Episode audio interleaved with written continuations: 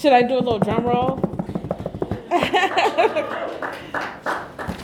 Let's see. What bio do you want read? There was like. How about that? yes, indeed. I'm going to read the short version, and um, and we'll jump right in. Maurice Carlos Ruffin has been a recipient of an Iowa Review Award in fiction and a winner of the William Faulkner William Wisdom Creative Writing Competition for Novel in Progress.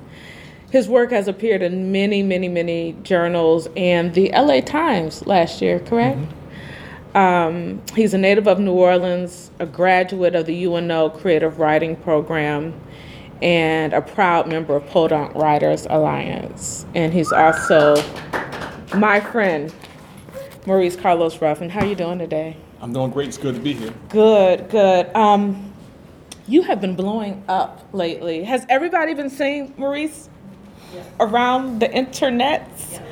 It's really just amazing. Um, and I wanted to begin with a question that I think kind of hints at your book. Uh, can you talk a little bit? Uh, you're born and raised New Orleans. Mm-hmm. Can you talk a little bit about, in particular, your boyhood um, growing up in New Orleans and how you think that impacted your writing or shaped your writing?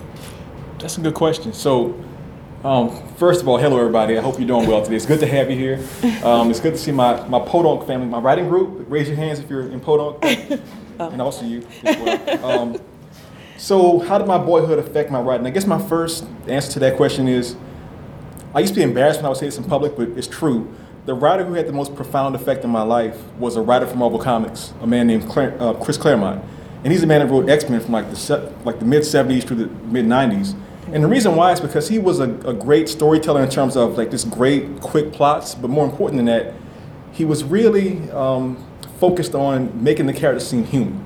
Um, the idea of X Men, as you know, is like these mutants who are being terrorized by humanity while they're trying to save the world, basically and I found it fascinating. It was, it was just so um, it was so amazing to have somebody in the Cape who also had like um, you know girl problems or um, you know somebody wearing tights who was trying to make their ends meet so they wouldn't get kicked out of their apartment, that kind of thing. Mm-hmm. You had so, girl problems. Well, I mean, that's a whole other question. Um, um but definitely, my boyhood was really about like having really great friends, having my own adventures, and then like seeing like myself in these comics and then taking those stories and putting in my own life. And now, even years later, I still think about some of the lessons I learned reading those stories. Hmm. Um, can you talk a little bit about um, you're a lawyer, you own a restaurant, you're a runner, an avid runner. Mm-hmm. Uh, anything else you do? That's anything the top line stuff. Um, can you talk about how you discipline yourself and maintain all those multiple uh, things in your life and discipline yourself as a writer and in particular to get this book done. Yeah. Well i mean for me personally it's about um, first it's just having fun. You know as, as lightweight as that sounds. And then secondly it's not um, doing anything automatically. I always think very intently about anything i'm involved in in my life. So often i have to make choices about what i want to be involved in. Mm-hmm. And for years i mean in my young lawyer career was always, well, I have my, my day job. It's 60 hours per week at least, going to the office downtown and working. And the more I thought about it, the more I wanted to spend more time uh, with literature. I wanted to read more. I wanted to learn more about writing. I wanted to read books that were, you know, not something I would have come across naturally. And um, I think what's happened is that now, you know, I don't write every day. I don't even write every week sometimes. And that for me has created this space where I don't feel guilty or shame for not writing.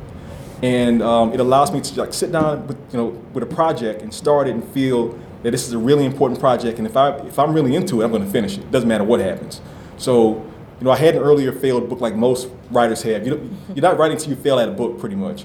But even that book taught me lessons about being a writer. And when I came to this book it was like all right you know I've learned these things from what I did there you know I was trying to color in the lines but it was kind of um, and it was kind of messy but with this one it was kind of like all right now I know what I have to do as a writer to get this thing done and once I started, I just was not going to stop till I finished. Can you pivot there for a second? What were some of the lessons that you learned in um, your first book? We won't call it necessarily a failed book, but um, what were some of those lessons that um, you were able to apply to um, We Cast a Shadow? Yeah, so um, nowadays, like these uh, tech companies talk about disruption and about failing fast. Mm-hmm. And I have no shame in saying, you know, that sometimes you're going to fail in life. The thing is, you need to fail fast.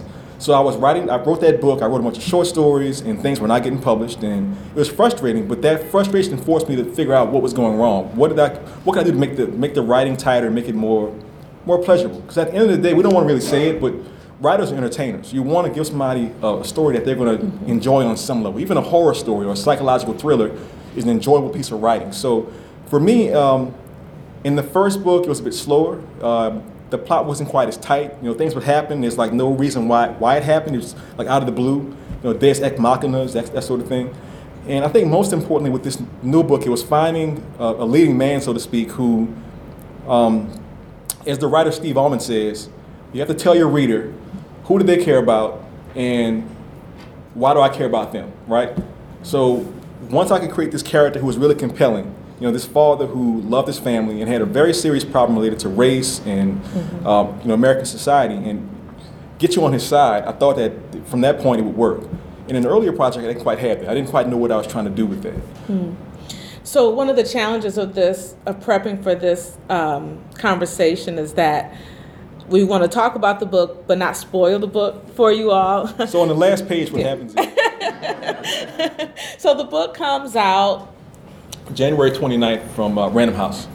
January 29th, and we can't wait for it. Um, so let's talk just a little bit about the book. I I want to read this quote from Ralph Ellison. Um, the act of writing requires a constant plunging back into the shadow of the past where time hovers ghost like. Mm. Many of the reviews, I, I, I, got a chance to read the book, y'all. Um, I'm almost done with it it's amazing.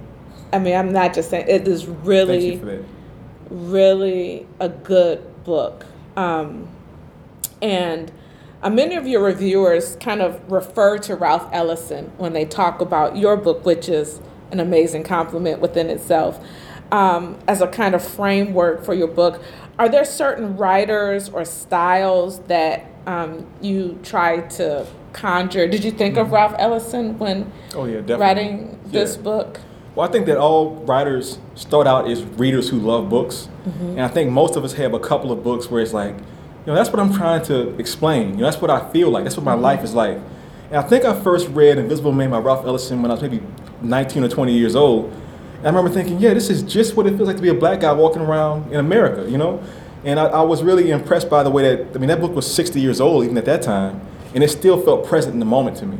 And so I think a big part of this book that I wrote was to try and create something that was like an homage to what he did, but bring it into the present.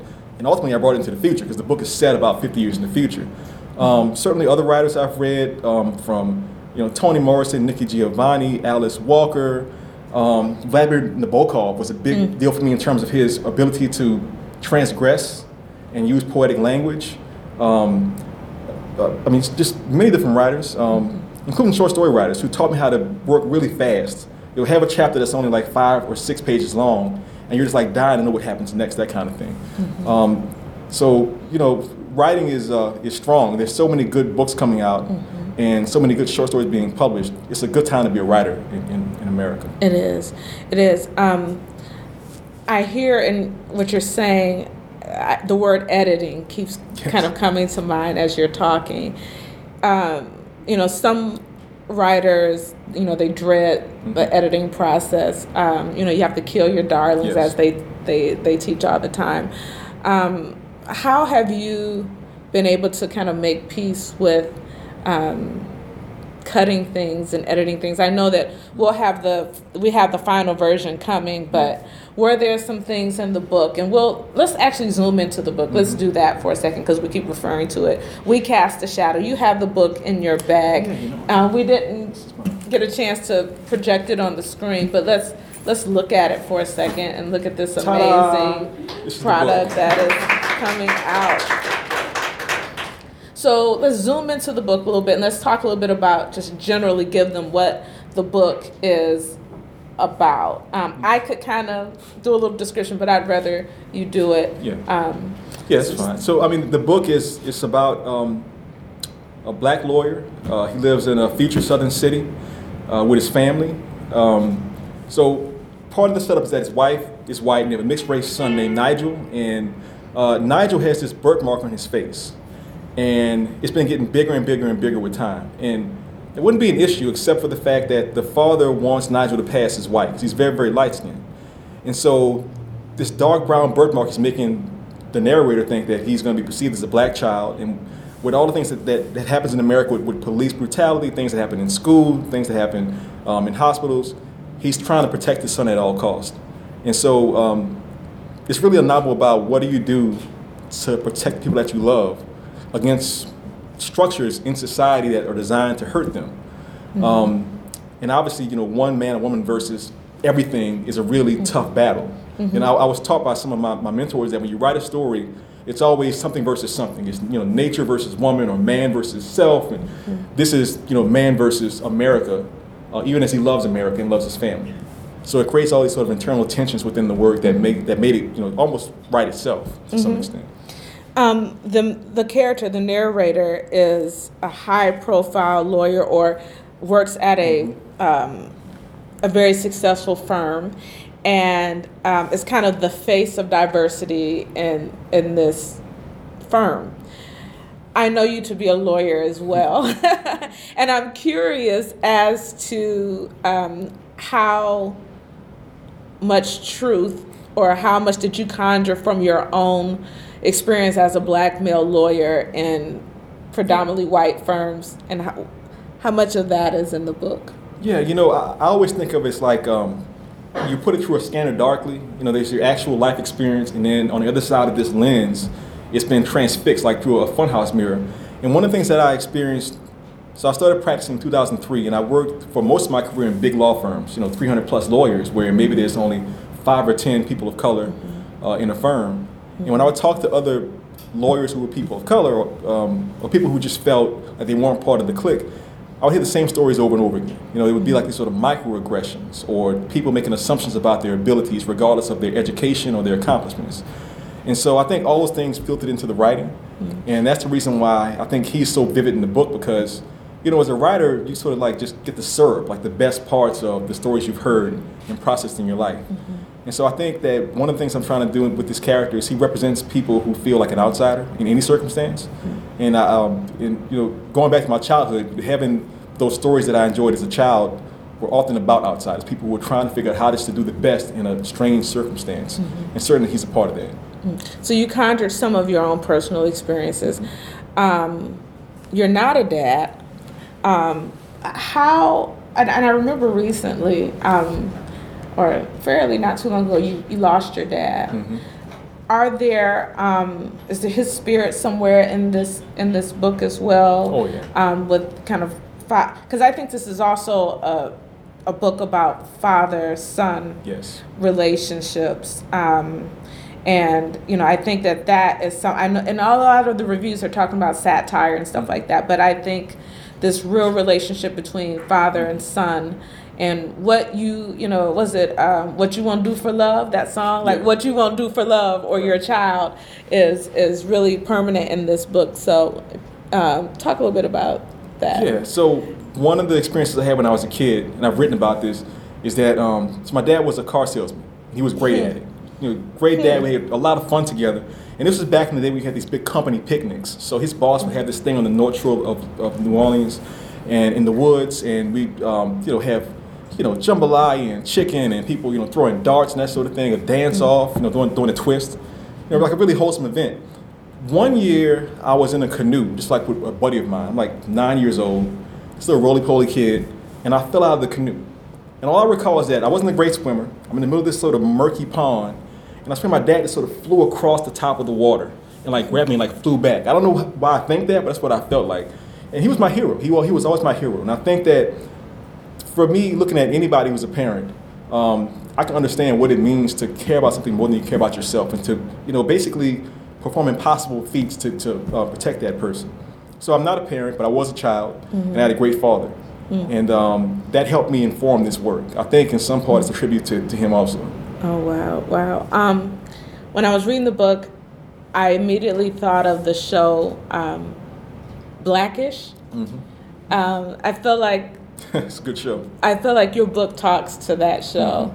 Um, and I was curious about um, the biracial aspect um, to the book as well, because it's kind of also a story of contemporary passing um, in a you know in a Yeah. different kind of way. And so, uh, how did you decide to shape these characters and this this plot? Um, because there's, I'm trying to think of a lot of books that talk about um, biracial children and, Yeah. and novels, and you, you we have some, but not not a lot in contemporary Yeah. um, books, which is kind of surprising. Because I was trying to do some That research to find more books that would maybe be in, in conversation with what you're doing. And I couldn't find too many. But if y'all think of some off the top of your head, please throw those out to us in the Q and A. But Yeah. how did you think about that? Um, So I heard somewhere that um, biracial Americans are the largest growing group of Americans. Period. Mm-hmm. It's like this huge percentage of people. Just there's more of them every single day. And I think that when I was writing the book, you know, when you're making a story, you really are the, the like the goddess of the story. You control every element of the story. Mm-hmm. And so, in a strange way, this is going to sound weird, but it's true. You get to have like casting calls for the characters. Like, who do you want to play this role? And I think at one point in the early draft, I kept thinking, well, you know, who is the best wife for this story in terms of the drama of it? You, know, you want to have a story that's dramatic and that just has this sort of feel of like, oh my goodness, what's going to happen?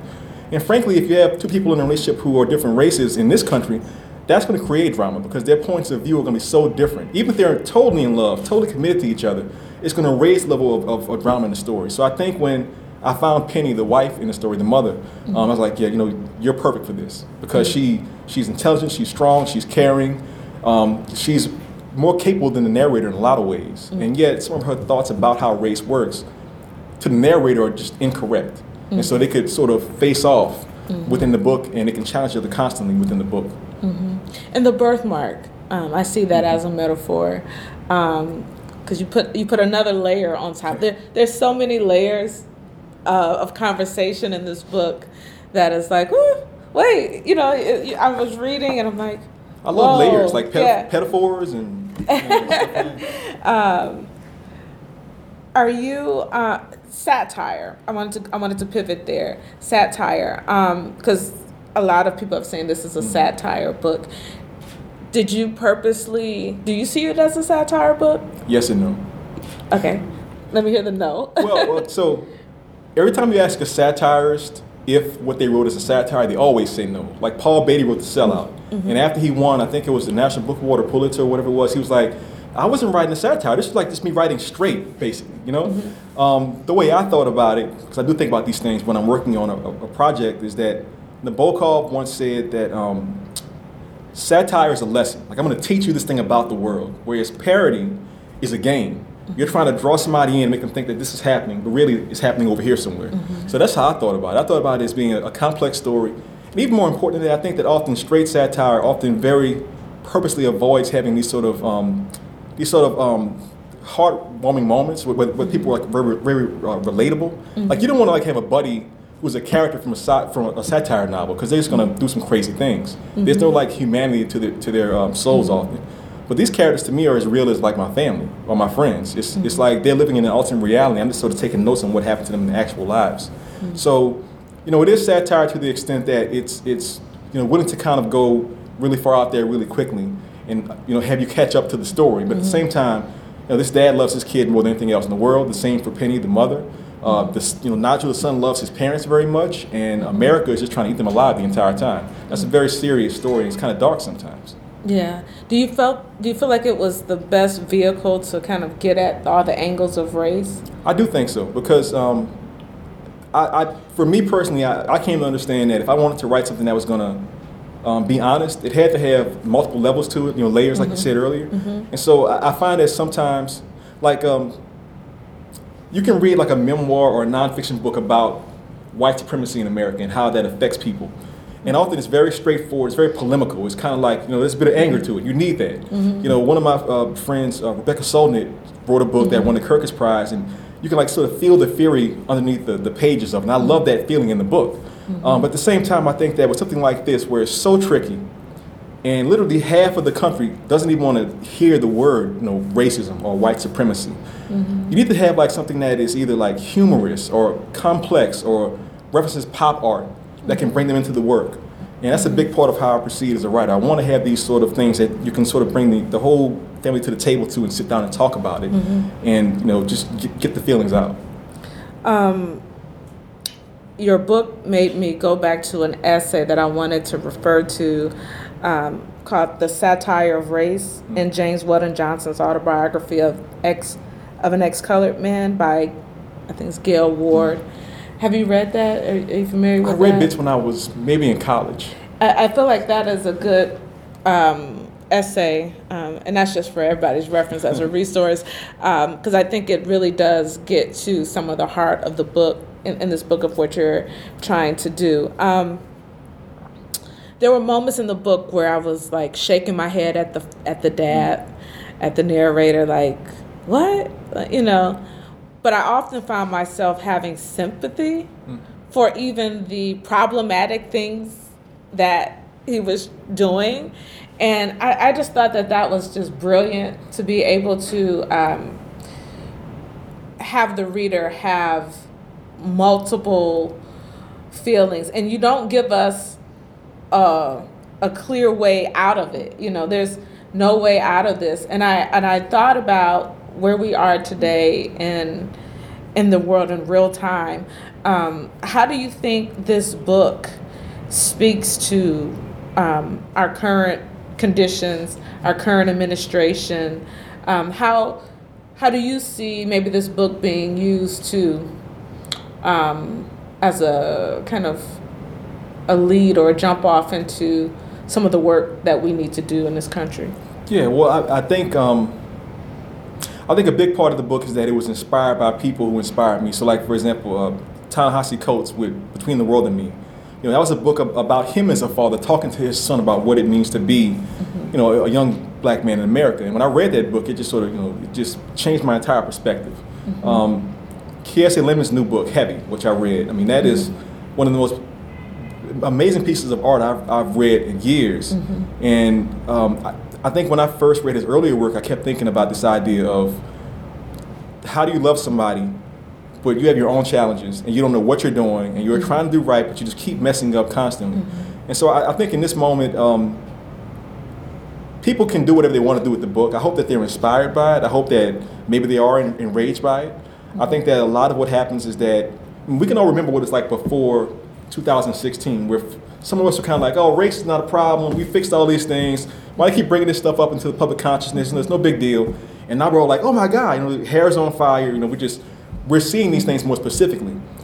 If you look back, there are some friends in your life who were probably saying those things, you know, five years ago or 10 years ago. And you're kind of like, oh, just calm down. It's not a big a deal.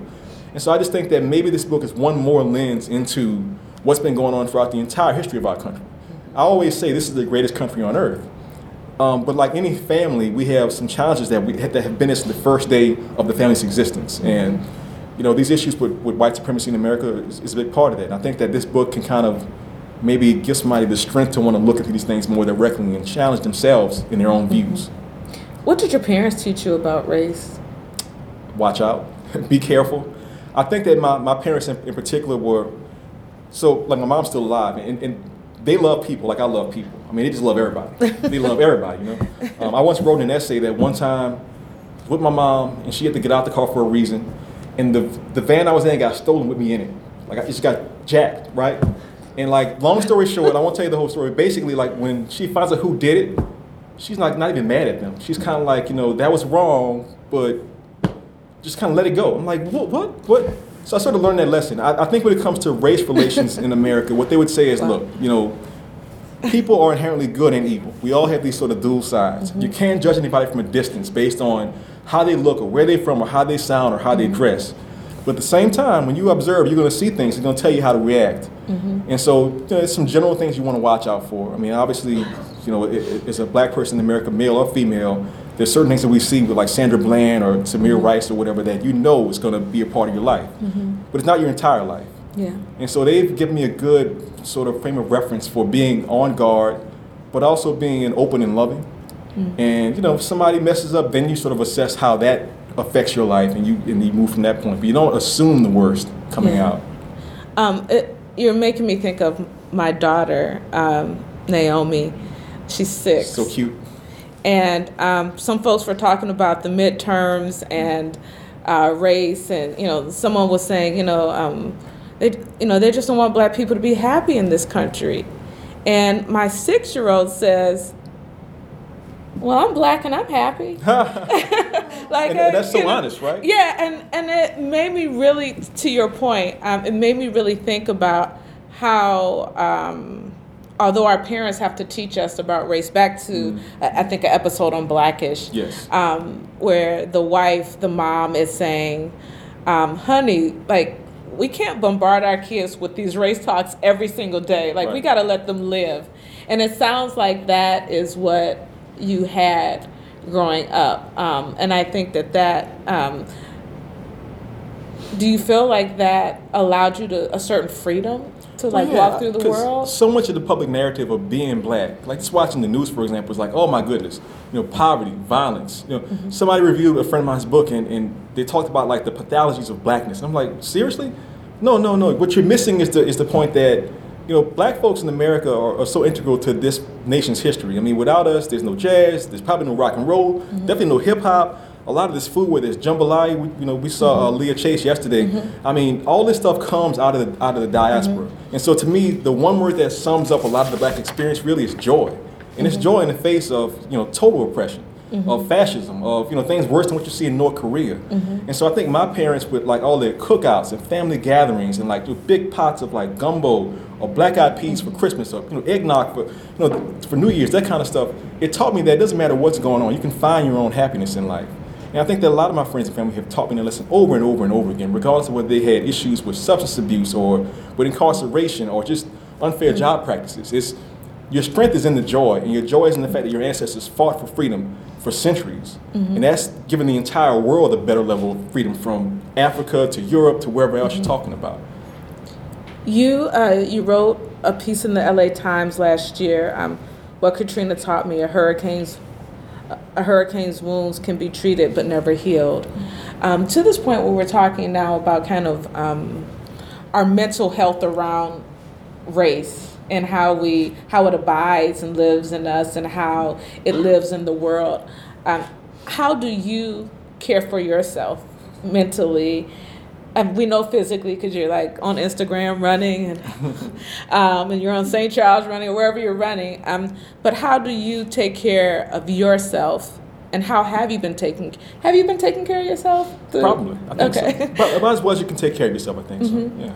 Um, you're because you lost a lot in Katrina, correct? Um, A whole house. yeah, um, and you were in Houston, right, for a while. For a minute, yeah. For a while. How do you, uh, how do you like reset, regroup, um, as as a black male and as a writer? Mm-hmm. Um, Well, I think a big part of it has been, I think for most of my youth, I wanted to escape New Orleans. And I think that I've been taught the lesson over and over again that I didn't listen to early. It was like, no, New Orleans is a special place. And all of us in New Orleans make it a special place. But a specific part of that is, is blackness, like I said earlier. And so I think when I was a kid, I took for granted the idea that, you know, this is a majority black city. It has been since its founding. And that um, so much of Southern culture and American culture comes out of New Orleans. Like I said earlier, jazz, blues, this sort of mentality of you know um, uh, just you know just have a good time in your life. I think that once I recognized the city for what makes it so special, I was finally able to engage with the writing. So my earlier writing was just kind of like this sort of generic. I'm just going to write a story. It's going to be, you know, anybody could have written it. It could have been like you know a Murakami story, something like that. But once I began to study more New Orleans history, look at my own family, look at my own friends. Um, I would see that there's certain ways that we live life that are so special and so unique that if I can put it into a book, people will kind of go, I've never seen that before in my entire life. Well, why? Because there aren't that many New Orleans novels coming out. And there are virtually none from, uh, from black authors uh, who, who make fiction, for example. So um, I, I think that once I sort of bore down and said, this is my, this is my hometown. You know, it's got struggles, it's got challenges. Sometimes I can't stand it, but it is my family. It, wa- you know, it was on from that point. It was kind of like, you know, now I'm more powerful than ever, so to speak. It, it's, um, it's been much better for me since Katrina. And I can, I could even say that like losing my house and losing like a lot of things I had that period led to a sort of flourishing and a greater love for my community that I'm trying to give back so that, you know, if some kid at the high school reads this book and they kind of go, I can do that. Like, I can do better than that. I want those kids to, to have that attitude towards creativity and sort of claiming your own narratives because I'm just one writer out of potentially hundreds of, of, or thousands of writers. And um, you know, hopefully, I'm part of this this, this sort of resurgence. Of, You, you just answered a question I was going to ask you, which is how important is it to, for you to be a successful writer, and how important is it for you to be a successful New Orleans writer? Um, but I think you answered that. If you want to add anything, Yeah, I mean, look, any artist wants their art to interact with people. So, Mm-hmm. you know, a million readers is better than two readers. even though, even Yeah. though I only had two readers, that was fine as well. Mm-hmm. But at the same time, I just know that often we can't figure out what path to take in our lives until we have these inspirations. And I only became a writer because of like people I met over the years. My writing group, for example, my, my very good friends who I've Mm-hmm. met at writing conferences, and people who kind of said, you know, I'm doing this thing. It's not that complicated. You know, just Mm-hmm. you're writing a story, you're writing a book. It's not like brain surgery rocket science. Just give it a shot and stick with it. Mm-hmm. And so I think that, um, you know, if I'm lucky, if I'm really lucky, like 20 years from now, there's some woman or a boy or a girl or whoever who wins like the Pulitzer and says, Mm-hmm. well, you know, I read your book and it gave me some ideas, and I turned it into my own book of poetry or of nonfiction or of memoir or of, of whatever it is. To me, that is the greatest possible accolade. Hmm. how does it feel to have completed a book? Oh my goodness. I mean, it's, it's, it's really a good feeling. Like, I, if I smile too much, you think I'm being a jerk, but it really feels good. and I mean, the reason why I say it is because, you know, writing, okay, I say it's, e- it's easy, but it is difficult. Yeah. And it's so difficult because I think to write a good book, especially your first published book, is really you're trying to decode your own life. You're taking all the elements of your family and your history and your childhood and things that, like your pet peeves and the big issues that really crowd out the happy thoughts, and you're trying to distill them into something that makes sense to strangers.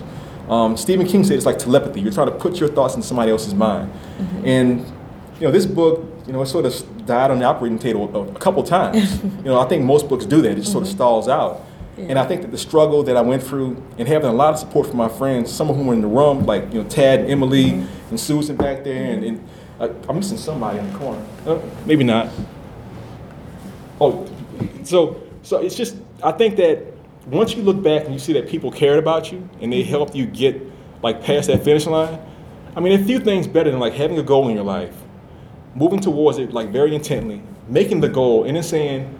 It wasn't only me; it was, it was like me and my people, like my posse, my family, and uh, I, it just doesn't get any better than this. I mean, I, I, I can't, I can't say anything more than that. To talk about that a little bit about, you know, we're at a writing conference, the importance of having a writer a writers community.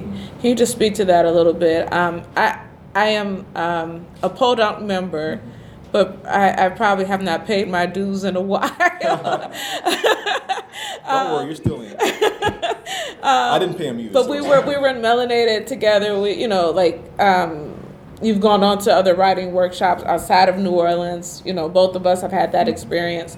Can you just talk about like although writing is an isolated practice, just how important it is to have a writer community. Well, I think a big part of it is that, um, you know, any any writer. So writers, we are like a class of human that is very specific. We tend to think that's not a big deal, but if you have that writing gene in you, it's a very unique thing because most people don't think about like writing a poem or writing an essay. They don't think about it at all. Like if they're a construction worker or maybe a teacher or maybe they're a minister or a doctor, mm-hmm. it's not in their mind to write anything, to create anything. Mm-hmm. If it's in you, it's not going to go away. Like you just can't ignore that. I tried that when I was like in law school. I tried it after when I became a lawyer, and that thought just never stopped. It kept saying, "Try to write something." Mm. And then I met Tad, for example, like one of the very first people who said, "I'm writing something too," and I'm like, "You're writing something, and you're a lawyer also." You know, and then like finding the writing group and finding Melanated and you and, and Jarvis and and you start to see that like this is not a lonesome struggle. Writers are sort of built to be solitary in the moment as you're making the work. But mm-hmm. humans are all social animals for the most part. Mm-hmm. We need each other so much. And just on a pragmatic level, just people making sure you're not reinventing the wheel constantly. My um, MFA director at UNO, when I got accepted to the program, he said, you know, if you come here, it's going to accelerate you by 10 years. It's like a fast forward button immediately. And I was kind of like, all right. But it was totally true. Because when I went into that program in 2010, I'm writing like one story per year, basically, or every six months, maybe. And, you know, first year, I wrote like six stories. And they were okay, you know, but they got faster and stronger as time went on. And next thing you know, you can stand on your own without training wheels. And I'm mixing metaphors. I'll keep, I'll stop there before it gets any worse. But, um, but yeah, I mean, the community is really important. That's, I'm, I'm glad to hear you say that we have some UN, we have a UNO student I think in in the room. Oh, do um, we? Is there a UNO person new. back there somewhere? Oh, hey, how you fairly new here from DC, from Howard University. So the transition from going to to DC and all of that. Um, so as you you get frustrated, remember Maurice's stories about um, where he started and look at and look at him now. Um, one more Because question. you're a writer, you're not an accountant. Sorry, accountants, you're not. you're not an accountant. You're, you're making up stuff, and that is just that's just joy. I mean, the creative process is a struggle, but once you create something, it can't be destroyed. Like ideas never really go away. I'm curious. you- You're a lawyer, and um, we were talking. I think the last time I saw you about the business of writing, and you know, we both know stories of people who have gotten really bad contracts, Yeah. bad deals. And I'm sure that because you're a lawyer, you read the fine print that um, you probably have a, a good contract. Can you talk about just um, what you've learned like from the business perspective of, Mm-hmm. of this process and and like what things you wish you knew Yeah. um and just like you know you're at the finish line now Mm-hmm. what do we need to know about like the deals and the published the, the machine Yeah. Well, back to what I said earlier. Um, first of all, community is really important. You know, whether you're doing a book, a book of poetry or like some, you know, five book series that's like sci-fi or something like that, try and find people who are doing what you want to do and find out what happened to them in their process. I think one of the biggest things is that I had so many friends who had some success and they would tell me like their, their great stories and their horror stories. And so when my time came to either find an agent or find a publisher or travel to some conference, I sort of knew what to expect for the most part. I've had very few surprises now in the past mm. maybe four or five years. Mm. And so even for me personally, the idea of, of me figuring out that I needed to finish the work before I tried to find an agent. Like most writers, even like 15 years ago, I was like, I need an agent right now. I need an agent. I'm gonna be famous. I'm gonna be rich and wealthy. You know, you know, caught up gold coins. It's gonna be amazing. But then I eventually figured out that no, no, no, no, no, no, no. I need to make sure that my book is what I want it to be before I bring anybody into that process. So that when I go to the person, they can see, you know, what I've done and kind of have like a partnership to make it even a little bit better and then get it published. And I think that um, I think that learning the lesson of like the, the, the work really is the first thing you have to do. Hmm. Um, that was a huge thing for me. It really calmed me down because before that's like find somebody to get this thing published now, but it, it, I switched over to no, no, no. Is it a good story? If you give it to somebody who is a friend or a stranger, they say, "Oh, good job with this," or they kind of go, hmm. "Well, you know, it first 40 pages is fine, but the next 50, I don't know what you're doing." Mm-hmm. Once you get to that sort of point where it's all you know, like checkered flags and like you made it past the basic level of, of decent art, Mm-hmm. then you can move to more of the business stuff. And at that point, you can buy books about like how to deal with a contract. You know, you can go mm-hmm. online and find things about how to get an agent. You can go online and find how to write a query letter. You know, those things will all kind of fall into place. But I would say that for me in my journey, the doing the first part right was 90% of it. So if you create a good work, people will come to you. Mm-hmm. Um, you know, I won a contest in 2014, and literally from 2006 to 2012, I wrote maybe a dozen stories, published no stories, not a single story in like a decade, mm-hmm. right? Um, I published like maybe a, a bunch after that. I won that contest, and like people just started emailing me, agents, like, "Hey, I'm an agent in New York City. You need an agent?" And I'm like, "What is this? Like, wh- what is going on?" Mm-hmm. And I sort of decided, well, okay, thank you for contacting me. I'll get back to you when I have a product, but I don't have it right now. And that was a good thing for me to sort of push back to recall that, you know, you are the artist. This is your work. Mm-hmm. The people that come into your life later in the process, they work with you and they work for you. You don't work for them. So you make sure that you find somebody that's going to be a partner and not a controller or not somebody sort of pushing you along like that. And I've had that a very uh, a great circumstance in my journey that my agent PJ Mark and my editor uh, Victory Matsui. I mean, basically, this book is it was a pretty good book. It's even better now because they got involved with it, and because I knew what I want it to be going into that process, I knew like when to say yes, let's make that change, or well maybe not that change, or let's do less of that and more of that, and that mm. partnership made it just so much better. Mm. Well, we thank you not only for this book, but for your spirit. Like, like your spirit is you. in the book, and just I, I, I tell Maurice all the time. I never see him seem panicked or overwhelmed or tired. He's just happy. You know, back to you know. Well, you know, I'm um, doing it for New Orleans. I, yeah. I love this city, so it's like, I mean, what? How can I not smile constantly about this? You know, it's interesting you said to, and I'm going to open it up to, to Q and A in one second. Um, because I, I just thought of something. I talked with DJ Soul Sister yesterday, and she talked about she never went to a second line until she was like in her 20s She grew up here all her life and never went like she was sheltered from New Orleans culture. And now she's an icon. and you talk about taking New Orleans for granted. And kind of like you, you know, it's interesting how everybody's talks are kind of building on each other. But um, kind of like you, she also feels really um, proud and happy to represent New Orleans. And so, as you you talked about, I'm gonna get out of here. I'm gonna go away.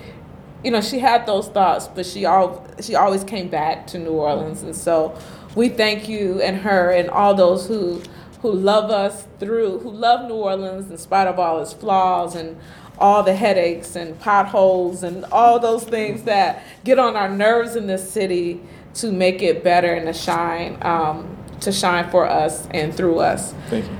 Q and questions? Yes. Very question. And I want to know the answer to this, I think, but I have no idea. Just as you just said, you ne- Maurice, you never seem panicked about the work. Um, and as somebody who has traded drafts with you and worked closely with you for a long time, on that close level, I've never seen you panic with the work. But as a writer, I know you get panicked with the work. Sometimes you get into a dark place with it and you're like, this thing isn't what I want it to be. It isn't working. Did you ever feel that with this book? And, and more importantly, the real question, how, how, how do you deal with that? How do you push through that? Yeah, I mean, so I mentioned earlier that this book died on the table a few times. and uh, my friends know what I always say is that I didn't know this until I was finished, but I, I look back at what saved me over and over again. And it was always finding a way to make the project give me more, make it more fun. I mean, literally make it more fun. So, like, the first draft was third person. And when I shifted to first person, I don't know why I chose that. I went to first person, the narrator's voice just sprung to life. And I was kind of like, who is this? Who is this cat? This dude is really interested. He's like sort of saying the funniest things to me, like Eddie Murphy in your ear almost. Like, "Wh- wh- come on, man, calm down. But like finding that dude was such a big deal. Um, it was like, okay, um, I'm gonna give you the keys to this car. You're gonna drive it from here on out. And from that moment in this book, it's like, all right, tell narrator what happens next. Well, you know, I was at this place and yada yada yada. So it, it, the panic will spur you to make a change. Listen to the panic. Listen to the fear. Listen to those voices that are saying something's not quite right because they're telling you the truth. The same way your friends will tell you that something's not working, or your workshop people will tell you it's not working. When you hear that, don't get discouraged. Just go, okay, how can I do this better? Or alternatively, and this is even a little bit harder, sometimes you're panicked for no good reason. Sometimes people in your workshop are like, yeah, this is not working, you know, I would just cut out the first half of this. Um, you know, Kiese talks, Kiese's first novel, um, he mentions this over and over again. He says that his first novel is, is about a bunch of black kids in Mississippi, right? And some publisher told him, you know, you should like change the setting to upstate New York and make all the protagonists white girls. Now, had he listened to that voice, he would have died probably. Like he would just like disintegrated into like ashes. But he held firm and made this great work of art that um, you know is called Long Division. So I had those similar moments like people were saying, you know, do this, change that, go this way, and I kind of went, it's not true to this man's life. This man knows what his life story is, and I'm trying to tell his story. So I can't like you know make him a, um, you know an accountant or you know make him live in you know Tucson, Alabama or something. I can't do that. He has to be this man in this place, and following his true story made the book work. I think. I'll ask you a question. So I don't know this. Um, did, when did you decide that the narrator was going to be unnamed, or was that I, was it when it became first person? Um, You know, that's a good question. So I'll tell y'all the secret, and whoever's on that camera over there. I mean, some people in the group know. Like originally, his name was Clark, and for years I had these different stories. I was writing with a guy named Clark, basically the same dude. And at some point, I was kind of like, um, something about that wasn't quite sitting right with me. I, did, I didn't know what it was. It just made it too complicated. And I think reading Invisible Man, for example, um, sort of taught me that I could have this narrative with this unnamed narrator. And I had read a lot of like not very well written, like good stories, but some issues by other people where they would like do the like the like no name characters, like just all he and she or they, and I'm like I don't understand what's happening in the story. I can't tell anybody apart, you know that sort of thing, right? Yeah. But as I sort of fine tune, I was like, no, I could do this without naming this person at all in the entire book. And somehow it just it just sort of fell in place. And I felt like Ellison was kind of going, "Attaboy, you pulled it off. You know, congratulations, from you know from the grave, so to speak." Um, question? Uh, I was going to ask, I'm kind of going back to Kelly, what you go through with, with you do a lot of things. You are a lawyer, you run businesses, and I was kind of wondering how, if you draw any kind of inspiration for your writing from working, does that enhance your writing life? The fact that you do so many other things, because I know for some people they kind of need to focus solely on it. Totally.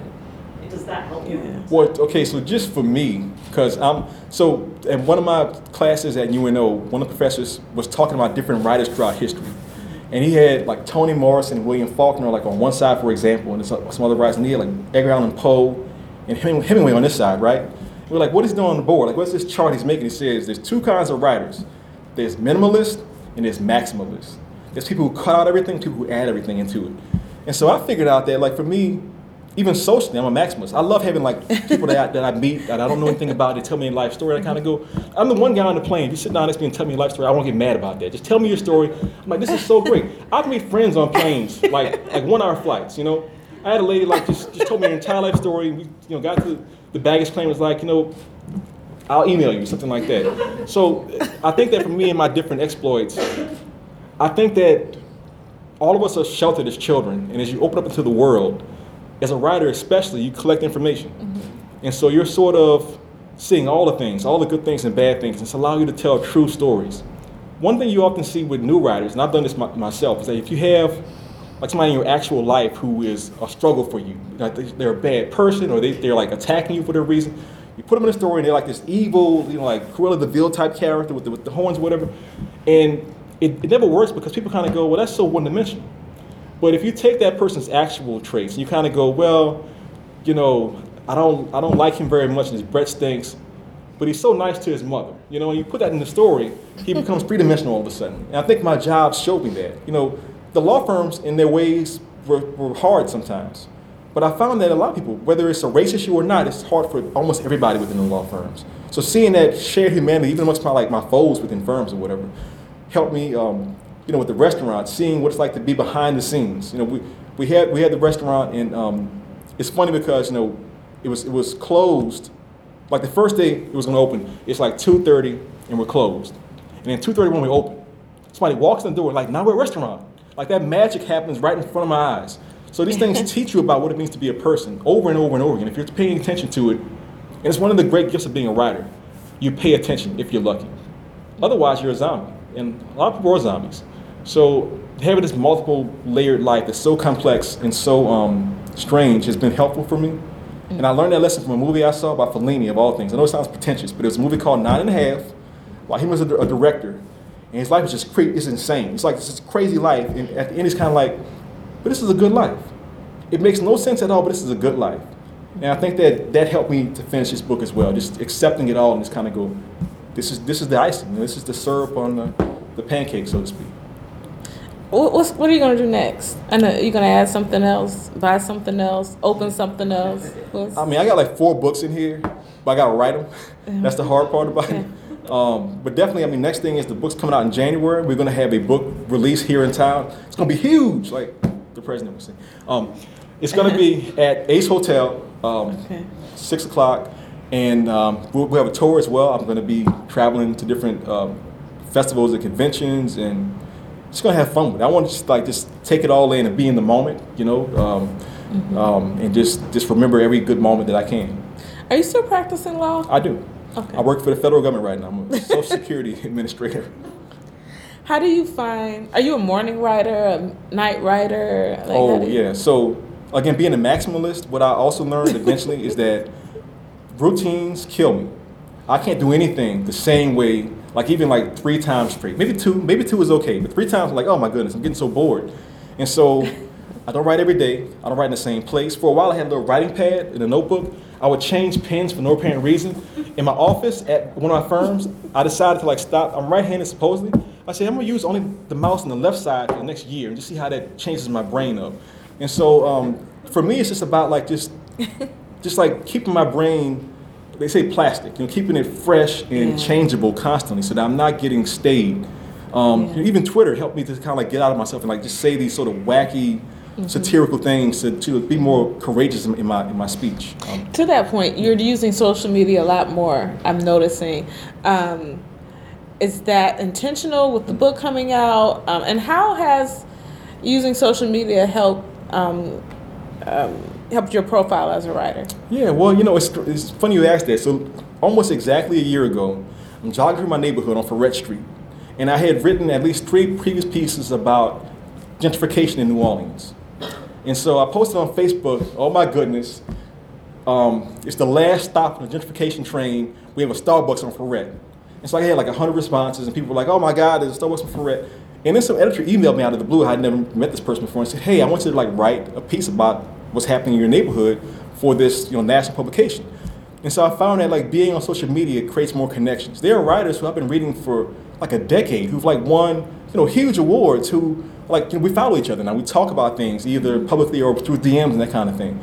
And also I found on Facebook in particular, um, people want to see the journey of a writer because it's such a rare thing. Any artist who manages to like complete a, a work of art and put it out there, people want to know like, you know, you sold your book, wonderful. You know, you found a publisher, you found an agent. You know, you, you you- here's your cover. You know, showing it for the first time. It's a wonderful journey for everybody involved because for me, it's a shared experience. I want it, I want people to feel as good as I feel about it, so that they can do things in their own lives that make them feel as good as I feel right now. There are more people rooting for you than not. Oh, absolutely. In, in life. Are there other questions? Do you all feel like? Um, do you feel like me? Like I need to go add like five things to to my list to like keep up with Maurice. Remember in Living in Living Like, Color, I- that TV yeah. show from the '90s, Yeah. with the Jamaicans. Remember that? they they had like multiple jobs. She's like, Yeah. "You lazy lima bean." Yeah. When I was your age, I was a butcher, a baker. Such a great show. Um, can you leave us with one? Um, leave us with um, an idea, a lesson, a mantra that um, that you return to often. Um, that that inner freedom that you seem to have. Um, share share one thing that we can all take away and kind of conjure Maurice um, as we are trying to be writers and poets and you know doing the work that we're trying to do in our lives. Okay, here's your Maurice in the bottle. I'll give it to you. Um, first, I mean, just a couple of quick things. Be kind to yourself. There's a voice that we all have that's always saying things like "you're stupid" or "you're slow" or "you're making, you're messing up," whatever it is, and that voice is a false voice. Hmm. You know, everybody has struggles, but the Yeah. truth of the matter is, you're wonderful. Every last one of you is wonderful. Another thing is just like it's not about money. It's not about like a profile or you know social media hits. It's really about like finding something that's really meaningful to you in your life. Hmm. Because people who find meaning in their life, it's not, it's not that, they, that they don't have struggles or problems, but the problems mean a lot less to them. And one thing that I found is that like in the years when I wasn't writing, you know, like just feeling just generally like just bad was more common. And now when bad things happen, whether it's like my, my dad passing away or losing the house, it's more like, well, you know, that was bad, but what was good about that thing? I can find it because my, my writer's radar can find those things so easily. It's like, yeah, this is what my dad said to me back in this day, and this is what we did together. Or my house is even better in some ways than it was before Katrina. And just the idea of like when you have something you care about so much, you're almost indestructible. Hmm. And in a strange way, like I have to find like, like, like my, my next meaning in life because putting my, myself in this for the last whatever years has been so important to me that now I feel like I've accomplished like almost my entire life's goal. now there's more to come, obviously, but this is a great feeling of accomplishment for me. I, I just can't I just can't tell you that when you you find a meaning and you pursue that meaning, um, it's going to pay you back constantly, like a force shield against the dark things in the world. So find it for yourself. Find your community as well. I have nothing else to, to say. Thank you. Thank you so much.